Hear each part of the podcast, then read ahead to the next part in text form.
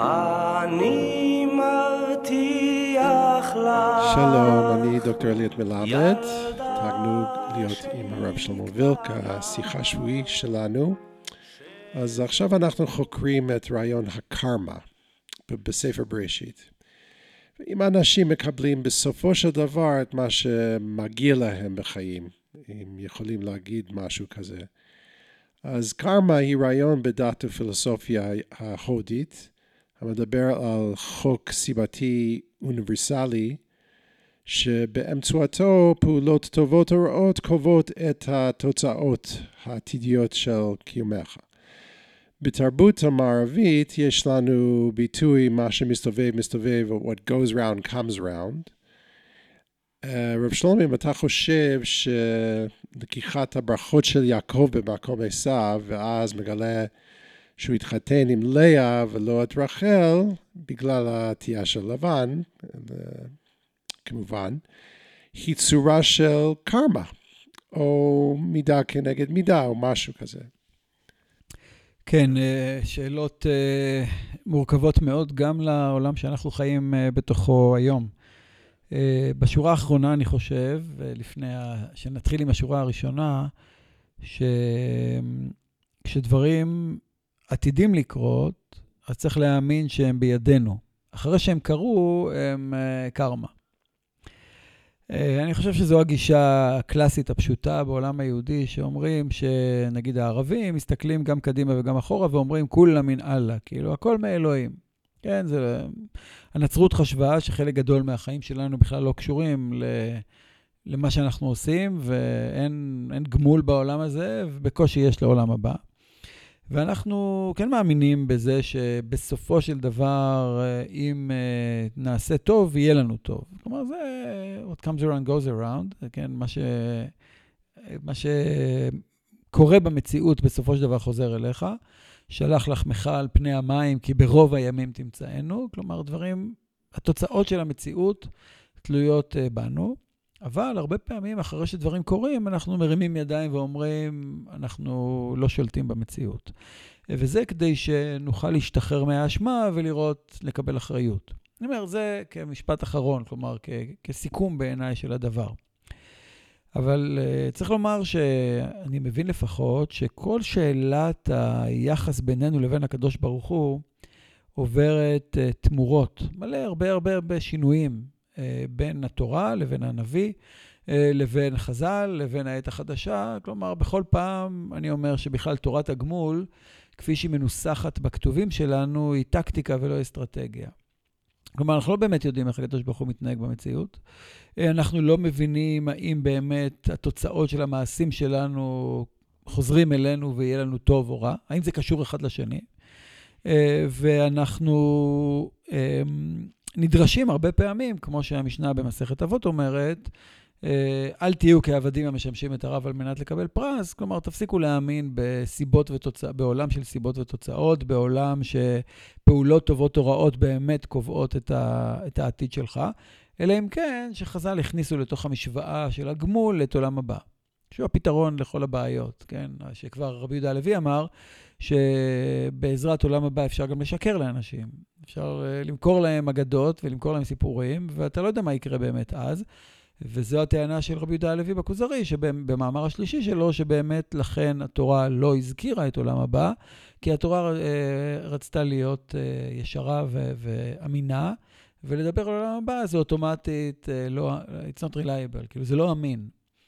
אה, צריך לומר שבאופן כללי, השאלה הזאת, כמו בכל התרבות האנושית, גם בישראל, נכון? הגמרא במסכת מכות, למי שהתפלא על מה שאמרתי, הגמרא במסכת מכות, בסוף מסכת מכות עצמה, אומרת שארבעה דברים אמר משה, ובאו נביאים וביטלו.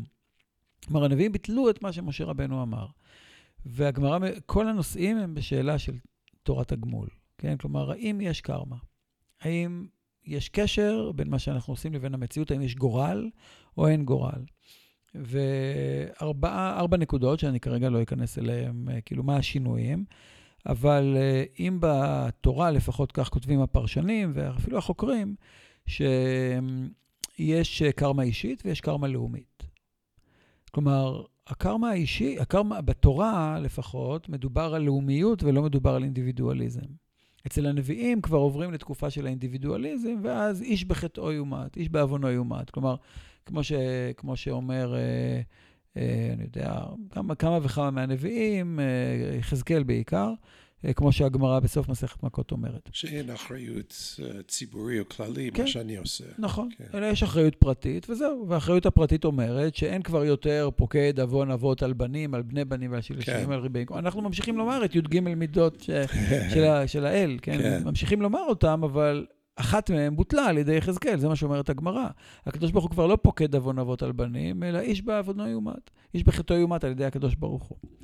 אז לכן אני אומר, השאלה הזאת של, אה, אם, אם, אם אנחנו מתייחסים רגע לשאלה של אה, לקיחת הברכות של יעקב. אז קודם כל, אני בכלל לא בטוח שנעזוב רגע את השאלה אם זה קרמה או לא קרמה, השאלה אם הברכות יתקיימו בנו. התקיימו בנו בעבר, והשאלה אם אנחנו מצפים שיתקיימו בעתיד, בעולם שכבר אה, אין עשיו כדמות ממשית, אלא כארכיטיפ של משהו שהוא אח, אה, אח אה, מהעבר שהוא שונא אותנו, אוקיי? כאיזה ארכיטיפ כזה, אולי, אני יודע, לא יודע למי זה מכוון היום. אה, חז"ל כיוונו את זה לאדום, ואז לנוצרים, עוד פעם, דברים משתנים, הארכיטיפים מקבלים מימוש במציאות באופן שונה. אבל בכל אופן, קודם כל צריך לשאול אם הברכות יתקיימו בנו בכלל. איזה מהברכות יתקיימו בעם ישראל? כן, כתוב ש... אני יודע ש... שהאח שלו, כלומר שעשו יכרע לו ברך, כן, ליעקב. יצחק מברך את, את יעקב בסוף. חוץ מביידן, שאני זוכר שהוא קרא ברך לפני אה, המנכ"לית של הלשכה של ריבלין, שהיה נשיא, כן, רבקה רביץ, רבקה רביץ, שהוא שמע שיש לה 12 ילדים, והוא קרא ברך. אה, ואולי גם אה, היה איזה קאנצלר גרמניה, או שר החוץ הגרמני, שקרא בערך לפני מוזיאון השואה בגרמניה, איזה מוזיאון שואה, אני כבר לא זוכר. אני לא מכיר אה, גויים שבדיוק התרפסו כלפינו וקראו ברך. כן, זה לא קרה בדיוק, בטח לא ליעקב. גם שאר הדברים, כן, של... משמני הארץ, כן? דווקא בני ישמעאל קיבלו את שמני הארץ, אה, כן? בכל העולם הערבי, ואנחנו, אוקיי, עכשיו מגיע גז. זה לא שמן, אבל בסדר. אמ, אני אומר, בסופו של דבר, השאלה אם הברכות יתקיימו או לא יתקיימו היא שאלה, היא שאלה גדולה. ואנחנו כרגע לא, אני לא, זה לא, הנושא שלנו לא הברכות, אני רק אומר ש... השאלה הזאת אה, היא שאלה פתוחה מאוד, ולגבי החלק האחרון של מה שהערת, וזה המידה כנגד מידה, שיש בה משהו אה, שבעיניי הוא יפהפה. הרי הראשון שעושה מידה כנגד מידה אצל יעקב הוא דווקא לבן.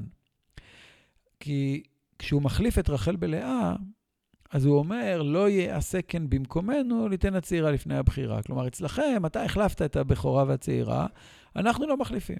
כלומר, הוא בעצם, כיוון שיעקב סיפר לו כנראה קודם, כן, הוא סיפר לו את כל הדברים, את כל הקורות אותו, הוא סיפר לו מה קרה, אז יעקב תמים, איש תם, אחר כך הוא, אחר כך הוא כבר ידע איך ל- ל- ל- לתחמן, אבל בינתיים הוא איש תם.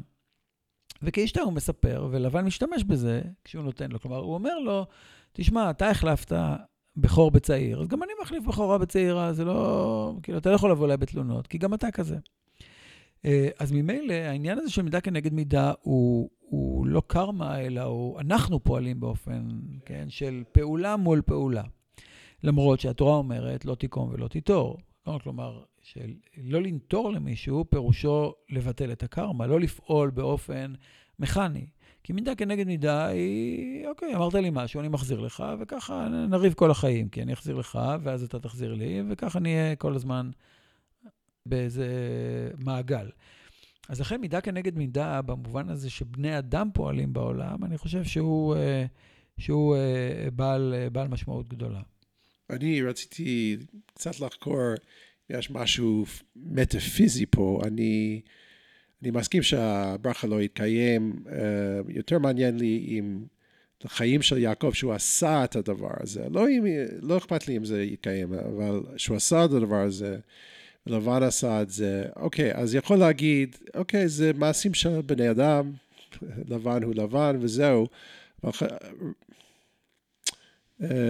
מעניין אם יש משהו מעל החיים של בני אדם. זה קצת נותן לי פחד שהכל משחק כזה ואנחנו משחק, משחקים, אבל בסוף הדבר יש משהו יותר למעלה. תראה, קודם כל, במקרה הספציפי הזה של יעקב, או בכלל, כבר זה ברור שיש. הקדוש ברוך הוא אמר לאברהם אבינו, ידוע תדע כי גר יהיה זרעך. וברגע שהוא אומר לו מה יקרה בעוד 400 שנה, לא משנה, אפשר לספור את זה בכל מיני אופנים. ברגע שה, שהקדוש ברוך הוא אומר לאברהם אבינו את זה, אז ממילא הכל הוא כבר, אה, כאילו זה, מישהו מזיז את הפיונים במשחק השחמט הזה, ו, וכולם פה בעצם אה, רק אה, שחקנים בתוך איזו במה מסוימת, שדברים קורים בה, לא תמיד יש לך שליטה עליהם. וגם אם יש לך שליטה עליהם, בסוף הם יובילו למה שאני רוצה שיוביל. כלומר, גם אם אתה חושב, או אפילו אם יש לך בחירה, אותה בחירה, לא משנה מאיזה כיוון, בסוף תוביל ל... ויהי בשלח פרעה את העם. כן, כלומר, בסוף זו קרמה במובן, כאילו גזירת גורל במובן הכי חזק. עכשיו, תתרגם אותה רגע למובן אחר. כלומר, בוא נעזוב רגע, כי השאלה הזאת של ברית בין הבתרים וגזירת הגורל הזאת של 400 שנה, זה לא מופיע הרבה בתנ"ך כמשהו שיגזר עליכם. יש עוד פעמיים שלושה שאפשר להבין שזה ככה, אבל בסך הכל התנ"ך הוא לא מציין גזירת גורל. כן, כלומר, דברים שהקדוש ברוך הוא פועל בעולם כתגובה למעשה האדם ולא מנהל את מעשה האדם, זה ערך חשוב, שזה קצת uh, באמת משונה מאוד או מעמיק מאוד מצד שני, משום שהדרך לחירות של פסח, הדרך לחירות עוברת דרך אי חירות. כלומר, היינו, נלקחה מאיתנו החירות ל-400 שנה כדי ליצור עם שהוא בן חורין. כן, שזה קצת אה, אוקסימורון, כן? זה קצת אה, דבר והיפוכו. אבל אם נתרגם את זה לעולמות שלנו, לעולמות של חז"ל, אז אנחנו מכירים את זה באופן אחר מכל הס... העניין הזה של הזודיאק, של, המל... של הכוכבים. האסטרה, כן, מערכת הכוכבים והאסטרולוגיה הפכו להיות גם בעיני חז"ל גזירת גורל. כלומר, הכל כתוב בכוכבים. צריך להתמודד עם השאלה, אז רגע, אז מה, יש מזל לישראל, אין מזל לישראל? רואים שחז"ל די מבולבלים עם העניין הזה, וגם בימי הביניים. עד היום יש עוד אנשים שאני רואה שהם קוראים את ההורוסקופ שלהם וחושבים, כן, אז היום כאלו אומרים, כן, היום זה שטויות, פעם זה היה רציני. כן, פעם זה היה רציני, הכל כתוב ב, בכוכבים. שזה אותו דבר בעצם, רק עם עבודה זרה. כלומר, במובן הזה, ש... אבל חז"ל קיבלו את זה. כן, בגלל זה הרמב"ם כתב שזה שטויות לגמרי. גדולי ישראל אומרים, גדולי ישראל כן. בגמרא כבר אמרו, שמי שלא יודע לחשב כוכבים ומזלות, עליו נאמר, ופועל השם לא ראו, מעשה ידיו לא ידעו. כלומר, כאילו, אם אתה לא לומד על ההורוסקופ, אם אתה לא לומד אה, אסטרונומיה ואסטרולוגיה, שני, שני תורות של, של הכוכבים, אתה לא יהודי כשר. אז, אני, אז ממילא רוב האנשים ברוב ההיסטוריה, לדעתי, חוו את חלק גדול מהעולם שלהם כקרמה. הם חוו אותו כמשהו מעל, קראת לזה מעל, גם הכוכבים. כן, באופן, מעל. אה, לא יודע אם אפשר לקרוא לזה מעל, אבל היום אנחנו יודעים, בסדר, הוא מעל. אני חושב שכולנו בסוף, קשה להשתחרר מהתפיסה הזאת שיש משהו שמכוון את האירועים. כלומר, יש סיפור על. יש משהו שמוביל את האירועים. עכשיו, אני יכול להגיד שהשאלה כמה על הוא. כלומר, השאלה אם הסיפור מוכתב ברמת הפרט, ברמת השנה, ברמת היום, ברמת החיים שלי, באיזה חלק הוא מוכתב. כלומר, מה, כמה ממנו כתוב וכמה אני כותב. כן, איך, כן, אז כשחז"ל אומרים למשל, שלושה ספרים נפתחים ב- ביום כיפור, אה, שלושה ספרים נפתחים, אז מי, מי כותב אותם? אנחנו. כלומר, זה, that's the story of our lives, נכון? זה הסיפור של החיים שלנו, ו, ו, ומולו אנחנו עובדים. אז לכאורה, אני כותב את הסיפור. אבל כולנו יודעים גם ש... עזוב רגע אלוהים ומה שמעל. אני יודע עכשיו שמי שכותב את הסיפור של שנינו זה בנימין נתניהו, ולא אה, יודע מה, כל מיני רשעים, אני לא רוצה להזכיר את שמם פה בבית מדרש, ש... ואת כל הרשעים של החמאס, הם גם כותבים את ההיסטוריה שלי. את שלושת... אה, בני משפחתי שנמצאים היום ולוחמים בהם. והם, אה, ומי שכותב את ההיסטוריה של, שנינו זה גם ביידן וטרודו, ולא משנה, הרבה אנשים כותבים היום בספר, ספר הזיכרונות של החיים של שנינו, זה כמו ממש ספר, ספר כזה שיש במוזיאונים, שאתה כותב כל מיני הערות. הרבה כותבים בספר שלנו. השאלה גם כן אם יש uh, סופר, uh, first among equals זה אלוהים, uh, אני זוכר מעשי, מעשה שסיפור של עמוס עוז שהוא uh, כעס הרבה כנגד רב קוק, שרב קוק אמר שהחלוצים החילוניים הם uh, היו זאת אומרת ביד השם והקדוש ברוך הוא משתמש אותם דה דה דה דה ו- וכולי, ו- ובשביל עמוס עוז זה היה בושה וכלימה, שהוא לא, לא, לא צריך את הסיפור הזה והמיתולוגיה הזה. אנחנו בנו את הארץ הזאת, וזה לא, אנחנו לא uh, tools, ככלים ב- ביד השם. אז אני חושב ש... זה כבר ברנר, כבר ברנר כן. כעס על הרב קוק בזמנו, שהוא, אתה הופך אותנו לשליחי האל, ואנחנו לא רוצים להיות, אז במחילה מכבוד הרב... ככה ברנר, אני חושב, כתב. אני יכול להגיש את זה, שאנשים רוצים שהחיים שלהם זה החיים שלהם, שמה שהם uh, רוצים והתוכניות שלהם, שזה הבחירות שלהם, ולא שהם, uh, כל העמלות וכל הטרחה וכל המעשים, בסוף, בסוף הדבר, uh, זה היה רק כמו הטרומן שואו. כן, עשה כן, סרט. המופע של טרומן. כן. כן, המופע של טרומן. אה, אכן, ואם כבר מדברים על המופע של טרומן, שבאמת עסוק בשאלה הזאת, אז uh, הסרט מציין שני דברים מאוד מעניינים. אחד, שהבמאי, לא הבמאי של הסרט, אלא הבמאי בתוך הסרט, כן, כן מופע של טרומן, אד האריס, זה השחקן, אז uh, בסרט קוראים לו כריסטוף. והוא יושב על הירח ומדבר כמו ישו. כלומר, הסרט הוא אנטי-דתי, מופע של טרומן. כן, כלומר, העניין הזה שמישהו מנסה, כאילו, אתם חושבים שמישהו מנסה לעצב, זה רמאות, ובאמת, בואו נברח אל החירות, כן? וכמובן, בשם האל, אה, כמו, כמו שהרב זקס כתב, Not in the name of God, בשם אלוהים, הרי אלוהים לא... כאילו, יש מספיק אנשים באמצע שגורמים לנו לחשוב שככה צריך וככה לא צריך. זה המופע של טרומן באמת.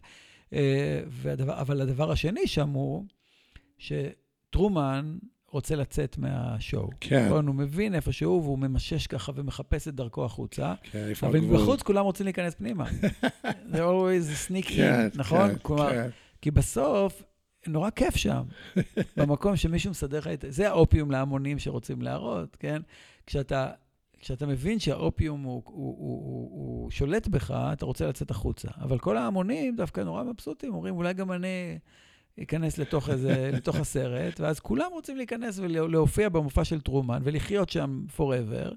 וטרומן, לא סתם, הוא טרומן, כן? כן. איש האמת, הוא זה שמבקש לברוח. אבל אז, אז אכן יש פה, יש פה באמת דיאלוג אה, מורכב מאוד, כן? בשאלה הזאת של אה, גורל וייעוד. אבל אולי צריך לומר על זה, אה, לא, אני חושב שחייבים לדבר על זה בכמה, בכמה משפטים, וזה החידוש העצום, באמת הנפלא, של אה, הרמח"ל, רבי משה חיים לוצטו, בדעת תבונות.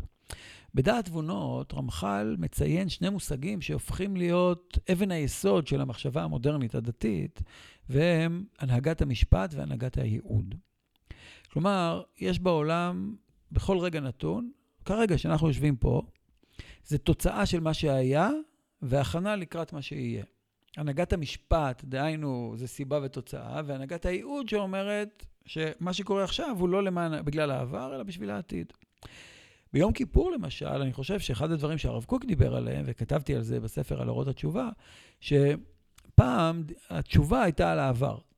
עשיתי רע, עשיתי ככה, אני, חסר לי אה, פה ושם, אני עכשיו צריך לעשות תשובה. כלומר, התשובה הקלאסית של הרמב"ם, של הגמרא, היא הנהגת המשפט. יש משפט, יום הדין, ועושים דין על העבר. הרב קוק כותב בעת, שבעת החדשה, באורות התשובה, העבר כבר לא מעניין. אנחנו בהנהגת הייחוד. הגענו לזמן של התחלתא דגאולה, והתפיסה, שמי שהכניס אותה ראשון, אני חושב, לתפיסה היהודית זה רמח"ל, כן? ובזה באמת ולו רק את זה, זה כבר תובנה חשובה מאוד, שאנחנו נמצאים בתקופה של הנהגת הייחוד. דהיינו, אנחנו מסתכלים על לאן הולכים ולא מאיפה באנו.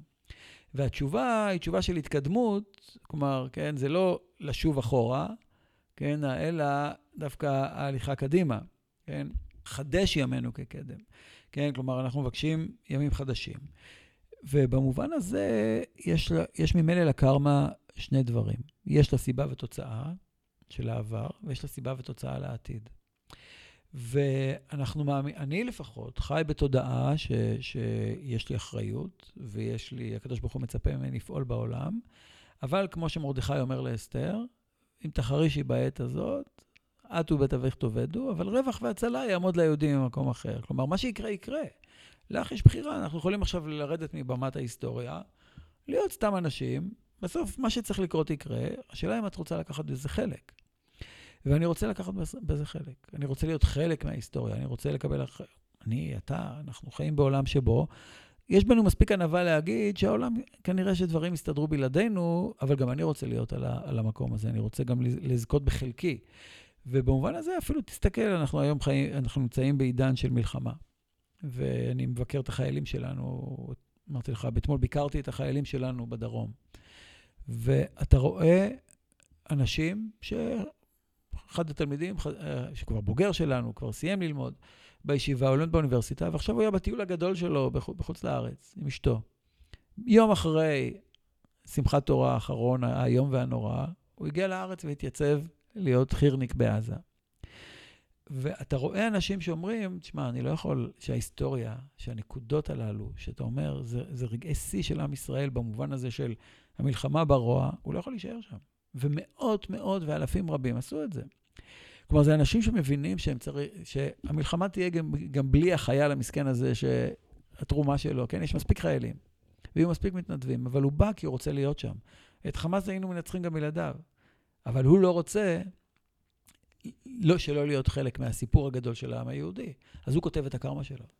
יכול להגיד שזה חלק מפטריוטיזם, אבל גם כן זה באוויר המודרני, אני חושב שכולם מהשכלה uh, רואים קדימה, וכמו סארטר אומר, אקסיסטנציאליזם uh, is a humanism, הוא אומר שהחיים um, זה כבר... Um, uh, בא לפני העצם. שאנחנו בונים... הקיום קודם למהות. הקיום, כן. אנחנו בונים את החיים שלנו, וזה משהו חשוב לנו, לה, אולי לחשוב שזה גם כן אה, חלק של שלטון, אבל אה, אני חושב שגם כן מאמינים את זה בעומק, שזה שלנו, וגם כן יש חלק מזה שאנחנו רוצים לשבור לצאת מן הכלא של העבר, שכל הדעות והגזענות וכל זה. זה, גם כן, אני חושב שאפילו אנשים דתיים חושבים לעצמם שזה החיים שלי ואני צריך uh, uh, לבנות את זה. כן. אני מקבל, ולכן אולי צריך להגדיר הגדרה יותר מודרנית מאשר האקזיסטנציאליזם של סארטר, שמדבר על הקיום שקודם למהות. כלומר, אני, I, I think therefore I am, כן? כלומר, אני קיים, לכן אני קיים. או פרנקל, כן, שדיבר על האדם מחפש משמעות, והמשפט המפורסם שלו בספר, שאל ישאל האדם מה פשר חייו, אלא יכיר בכך שהוא הנשאל. כלומר, you create your own identity or mission. אתה מייצר את הזהות שלך ואת המשימות שלך. אבל אני חושב שאפשר לנסח את זה אולי קצת אחרת, שזה יוכל להתאים. אני, קשה לי מאוד לקבל, אני מאוד לא אקזיסטנציאליסט, למרות שמאשימים אותי בזה. אני חושב שהמהות הכללית, וזה מאוד אפלטוני, אני יודע, המהות הכללית קודמת לקיום שלי, והקיום שלי קודם למהות שלי. כלומר, אני מייצר את עצמי, אבל בתוך סיפור. כלומר, אני, אני נכנס לתוך סיפור, ואני חי בתוך מסגרת שבה אני מכבד את הסיפור. אני יודע שהוא הסיפור. הסיפור שלי, יש הרבה סיפורים שלי, אני כאילו, אני, אני עסוק בהרבה דברים, אבל הסיפור המרכזי שלי, בו אני עובד, בו אני חי, זה הסיפור של העם היהודי. ואז, והוא ודאי קודם לי, הוא מעליי, הוא חשוב ממני, אה, אה, רבים וגדולים, שזה, הם המציאו אותו, אני כבר, בשבילי זה מהות שקודמת לקיום שלי, מה שהיה פעם, המהות שהייתה אחרי הקיום שלהם. ו, ושנינו חיים בתוך סיפור, ובתוך הסיפור הזה אנחנו מדברים עכשיו על סיפור, סיפור של יעקב, אה, סליחה, סיפור של אברהם ו, ו, ו, ויצחק ויעקב ולאה ורחל, לא משנה. אנחנו חיים בתוך הסיפור הזה, ואנחנו מנסים למצוא איך אני מכניס, יש לי עכשיו מגרש, יש בו פיון, יש בו לגו כאלו, חתיכות לגו, שחקנים, ואני גם רוצה להיות בפנים. אני רוצה להשתתף בסיפור הזה, אני רוצה לשפר אותו, לשכלל אותו, לתת את חלקי בו, למרות שגם בלעדיי הוא יהיה בסדר.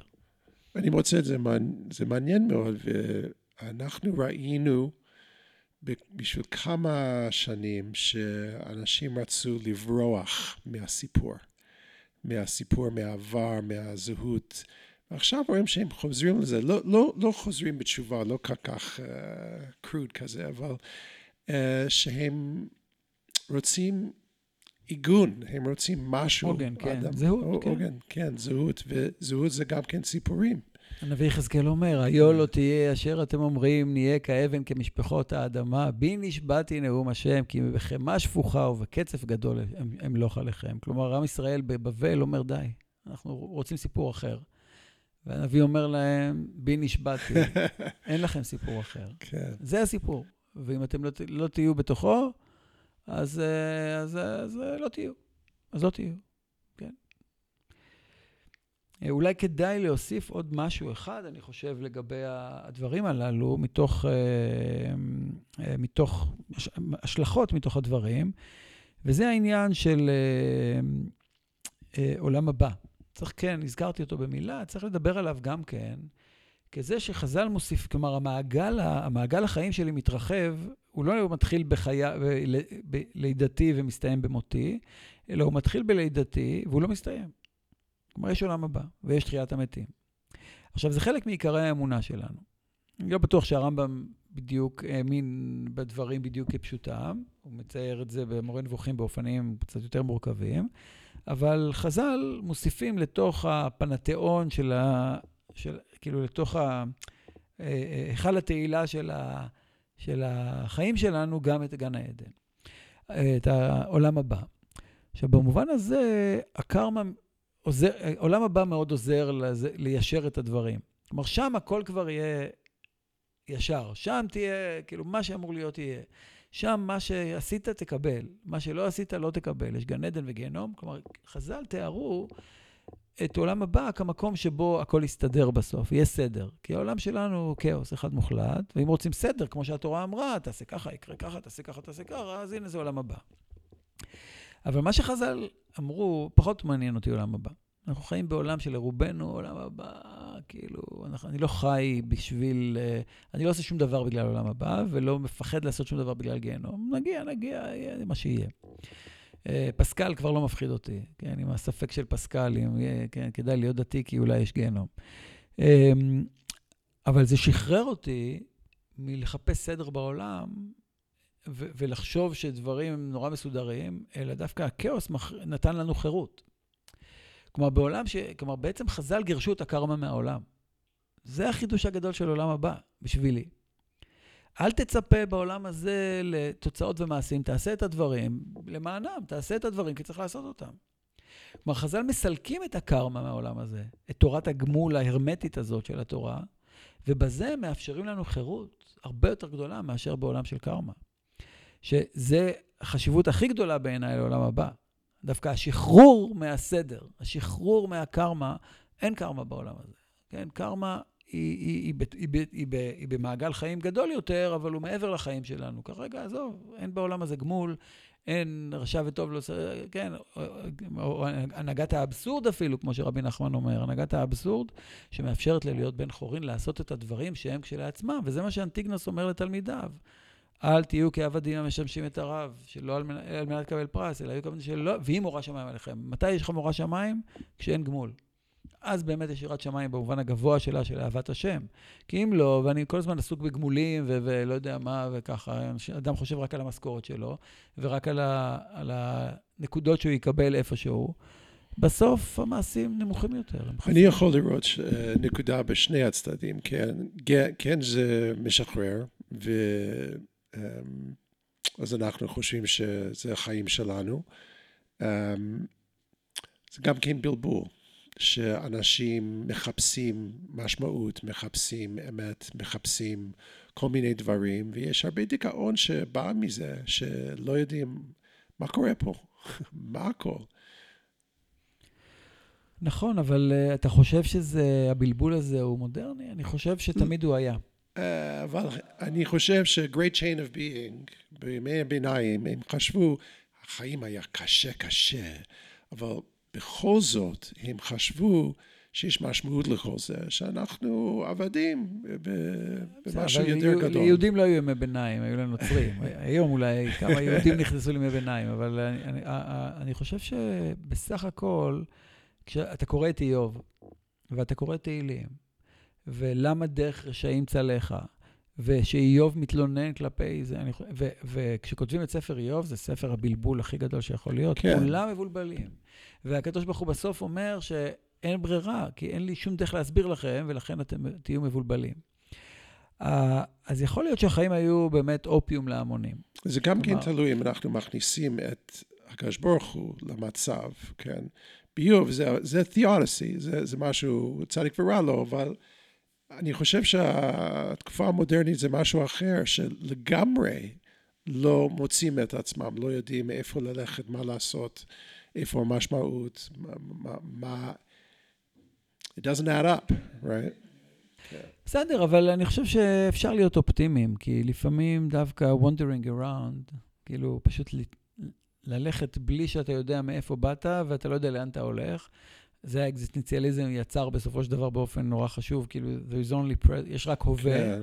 ותחיה בו, אז באמת אין לך מאיפה, אין לך שורשים ואין לך פירות. כלומר, אתה תקוע באמצע, זה נכון, זה לימבו.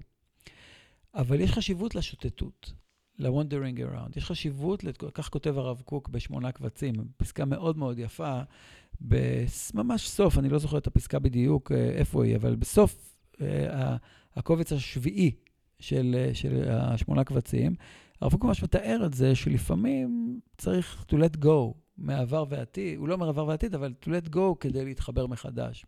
כלומר, אתה צריך למצוא, האנושות היום צריכה למצוא את, את מעמדה על הרכבת הזאת, על, ה, על הפסים הללו. הם הולכים מאיפשהו, דרך שתי נקודות עובר קו ישר אחד, ואנחנו חיים רק בנקודה אחת, אז אין לנו קו ישר. יש רק הווה, אין עבר ואין עתיד, אז יש רק קו אחד, וקו אחד אתה יכול ללכת לכל כיוון. אין, נקודה אחת, סליחה. אתה צריך שתי נקודות. שתי הנקודות הן עבר ועתיד, ורק דרכם עובר קו ישר אחד. ובעולם שבו אין קו ישר אחד, כי אין שתי נקודות. זה עולם פופוליסטי, שכל אחד מושך לכיוון אחר, זה עולם של דעות מטורפות לגמרי, עולם שבו האקדמיה בעולם הופכת להיות הכנסייה של ימי הביניים. עם חוסר מחשבה וקיפאון וקיבעון, אפרופו ימי ביניים שאמרנו, כן? זו סטגנציה נוראית של האקדמיה, שאנחנו עכשיו סובלים ממנה, אבל כבר מדברים עליה בלי קשר אלינו. כן, כן הדוגמו, כנסייה של ימי הביניים, כאילו, אני לא יודע מי האפיפיור, בייל או, ב, או בפרינסטון, או איפה שלא יהיה, באייבי ליג, באחד מהאוניברסיטאות של האייבי ליג. אה, ובסדר, זה התפקיד שלנו. כאנשי חינוך, זה בדיוק לשרטט שתי נקודות, שדרכם תעבור, כן? כלומר, תלך, תתקדם, תשנה, תסתכל אחורה וקדימה. אה, בשביל זה אנחנו פה. יפה מאוד. תודה רבה. תודה.